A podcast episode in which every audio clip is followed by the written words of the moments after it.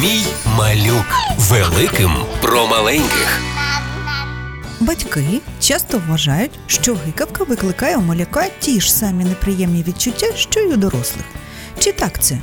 Про що може свідчити гикавка? Як допомогти малюкові та чи потрібно звертатися до лікаря? Вітаю! Мене звуть Юлія Жарікова, я лікарка-педіатр-неонатолог, і сьогодні продовжимо розбір питань, які часто виникають у батьків. Перш за все хочу заспокоїти батьків. Педіатри вважають, що гикавка не спричиняє неприємних відчуттів немовлятам. Чому малюк гикає? Мій малюк. Причина гикавки це подразнення діафрагми, великого м'яза, котрий ділить внутрішню порожнину тіла на грудний та черевний відділки, а характерний звук виникає при закритті голосової ущелини. Гикавку викликає переповнений шлунок при переїданні, здуття живота, переохолодження та спрага.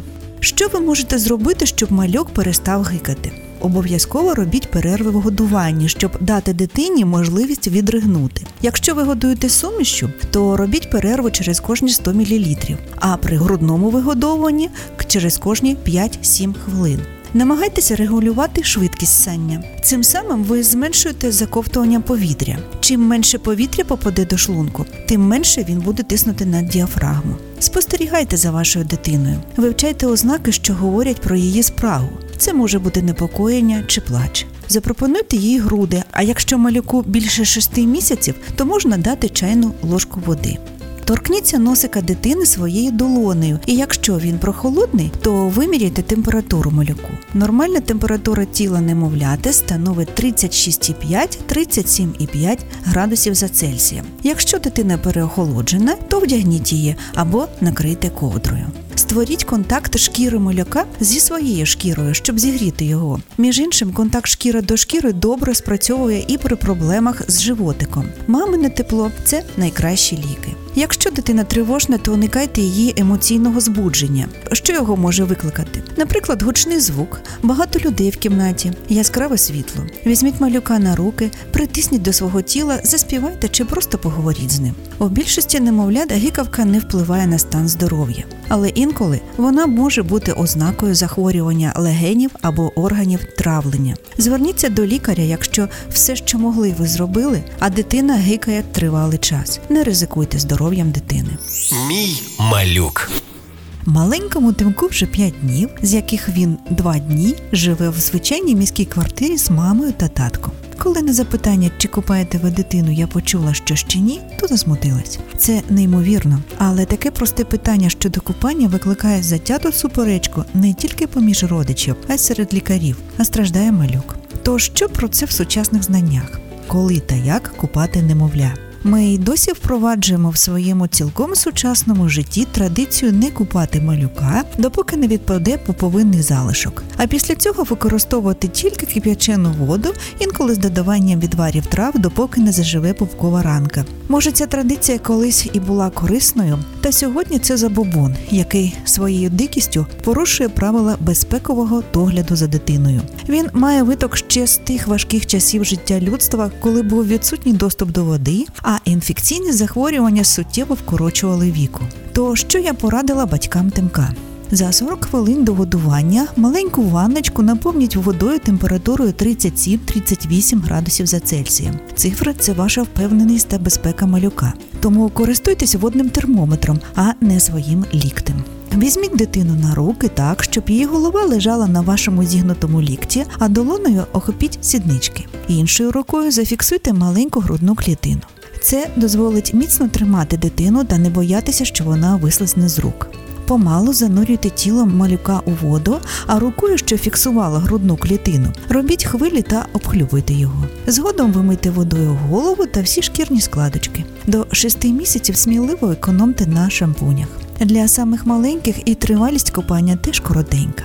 5-10 хвилин у воді для початку цілком достатньо. Після купання м'яко, але прискіпливо та ретельно промокніть шийку за вушками, поміж стегон, під колінками та в ліктях. Косметичними паличками просушіть пупок, особливо якщо пуповинний залишок ще не встиг відпасти або не загоїлась ранка. Заздалегідь підготуйте підгузок та чистий одяг. Після того, як вдягнете малюка, запропонуйте йому груди або пляшечку з сумішю. Купання дитини це маленька родинна подія, яка зближує та формує довіру. Не проминайте нагоди поспілкуватися з малюком та поспостерігати за ним.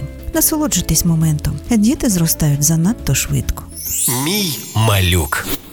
У нашого немовляти полішковий дерматит. Перерили інет, знайшли багато порад по лікуванню, мазі, присипки, відмова від памперсів, потрібні практичні поради за доглядом. Мені здалося, що за цим відчайдушним криком з форму мам німота. Які особливості догляду за шкірою? Чи насправді потрібно відмовитись від підгузків? Що краще серветки чи вода? Поговоримо про догляд за подразненою шкірою малюка. У більшості такий стан спричиняють мокрі підгузки. Як виникає подразнення? В фекаліях людини живуть бактерії, які продукують ферменти, що вивільняють аміак з сечі. У підгузках шкіра мокріє. Аміак за суттю є луг, який руйнує зв'язки між клітинами в вологій шкірі та розм'якшує її. Така шкіра легко пошкоджується навіть від простого тертя. Так виникає контактний дерматит. Що робити? Суперабсорбуючі підгузки краще підтримують нейтральний баланс шкіри у порівнянні з підгузками, що можна прати. Тому шкіра в них страждає менше. Просто практикуйте часто зміну підгузок, мінімум перед кожним годуванням, навіть якщо вам здається, що підгузок ще не повний. Підмивання дитини має свої особливості. Однієї води буде недостатньо. Використовуйте бавовняні серветки та виберіть м'яке мило, що не сушить шкіру вашому малюку. Не нехтуйте вечірньою ванною. Перед тим як вдягнути підгузок, нанесіть на промежину креми емоленти. Вони створюють захисний бар'єр, роблять шкіру м'якішою, зменшують почервоніння. Не захоплюйтесь надмірним тертям та миттям тонкої шкіри малюка, бо це може дати зворотній ефект та збільшити подразнення. Тому не тріть навіть дуже забруднену шкіру. Навпаки, дбайливе, але ніжне очищування, промивання водою та м'яке промакування полегшить життя і для вас, і малюкові.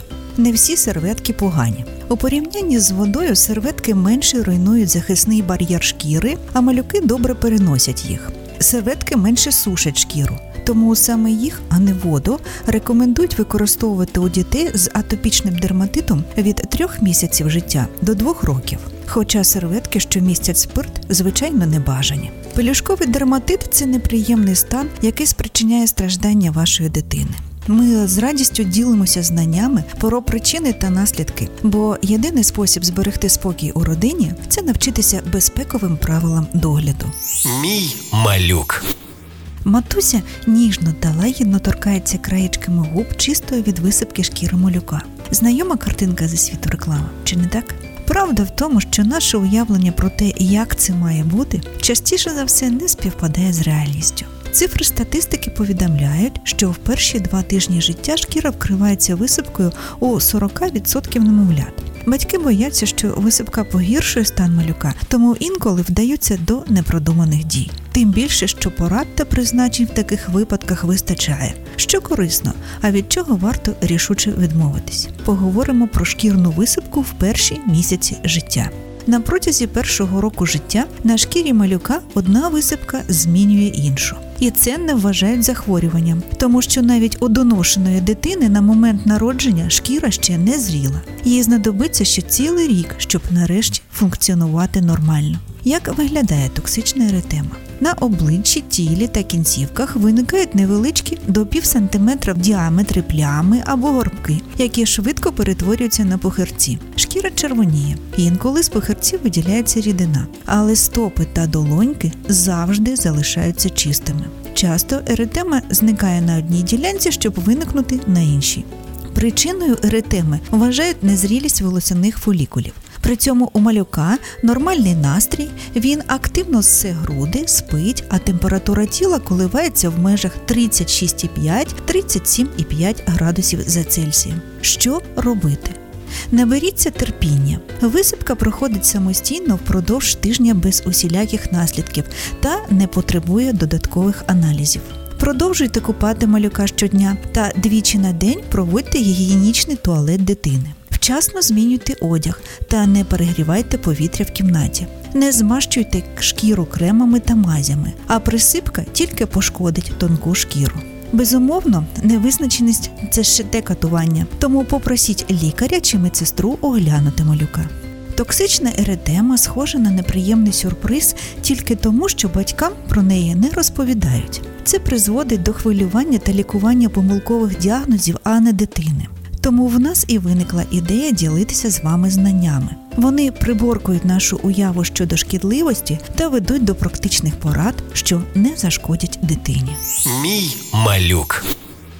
Трохи з недавнього спілкування з молодою мамою. Ці білі цяточки на обличчі доньки жахливі. Я тільки купаю щоденно дитину, але руки не мають спокою. Так хочуть чимось змостити.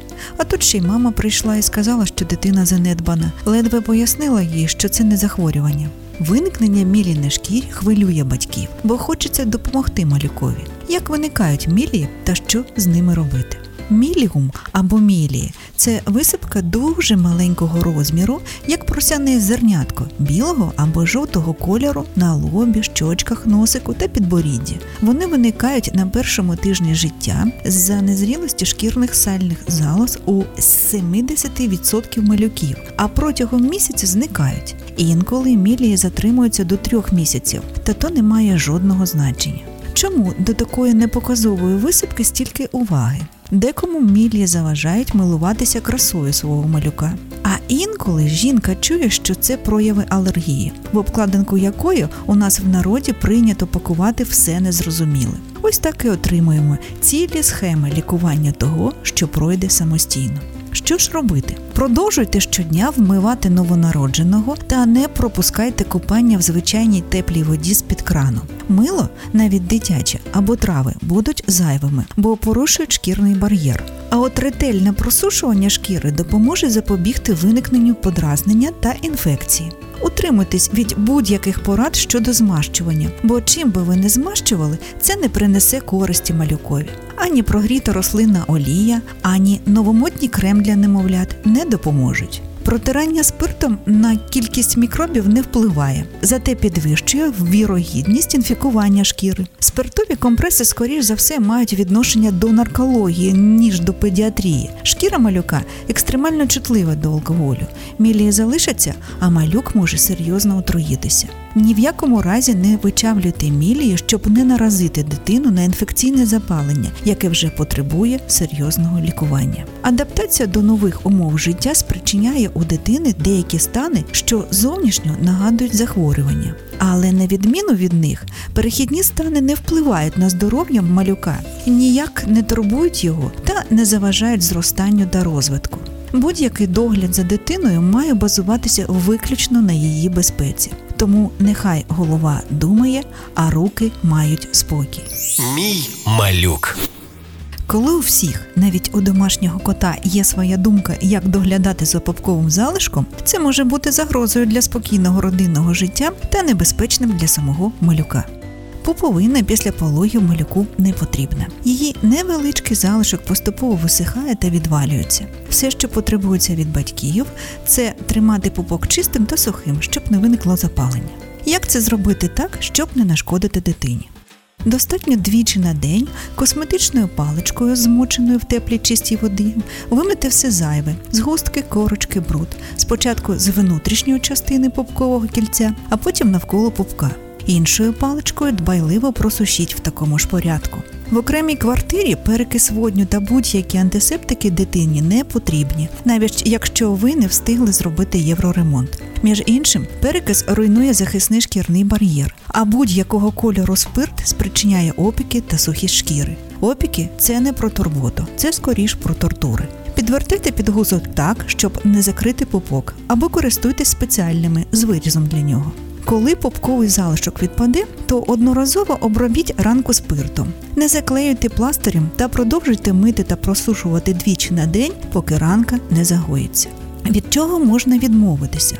Безпековий догляд полягає в тому, що малюку потрібна чистота, а не стерильність. Підозрюю, що консультанти з інтернету мешкають в операційних, бо інакше стерильним довго не протримаєшся. Повсякчасне просування одягу малюка та купання його в кип'яченій або фільтрованій воді погано співвідноситься з реальністю, бо за тією ж логікою ви маєте підходити до дитини тільки в скафандрі. Але з чим не можу не погодитись, так це з тим, що одежа дитини має бути чистою, як і вода для щоденної ванни. Мій малюк. Чому ж у всіх лікарнях використовують зеленку та перекис? По-перше, не у всіх, бо є лікарні з дбайливим ставленням до матері та дитини, в яких маму з самого початку вчать сучасним правилам безпекового догляду. А по-друге, і перекис, і зеленка використовуються лише за певних санітарних умов, які є в лікарнях. В окремій квартирі це зайве. І не бійтесь викладати малюка на живіт. Йому не болить, а от м'язи тіла це розвиває.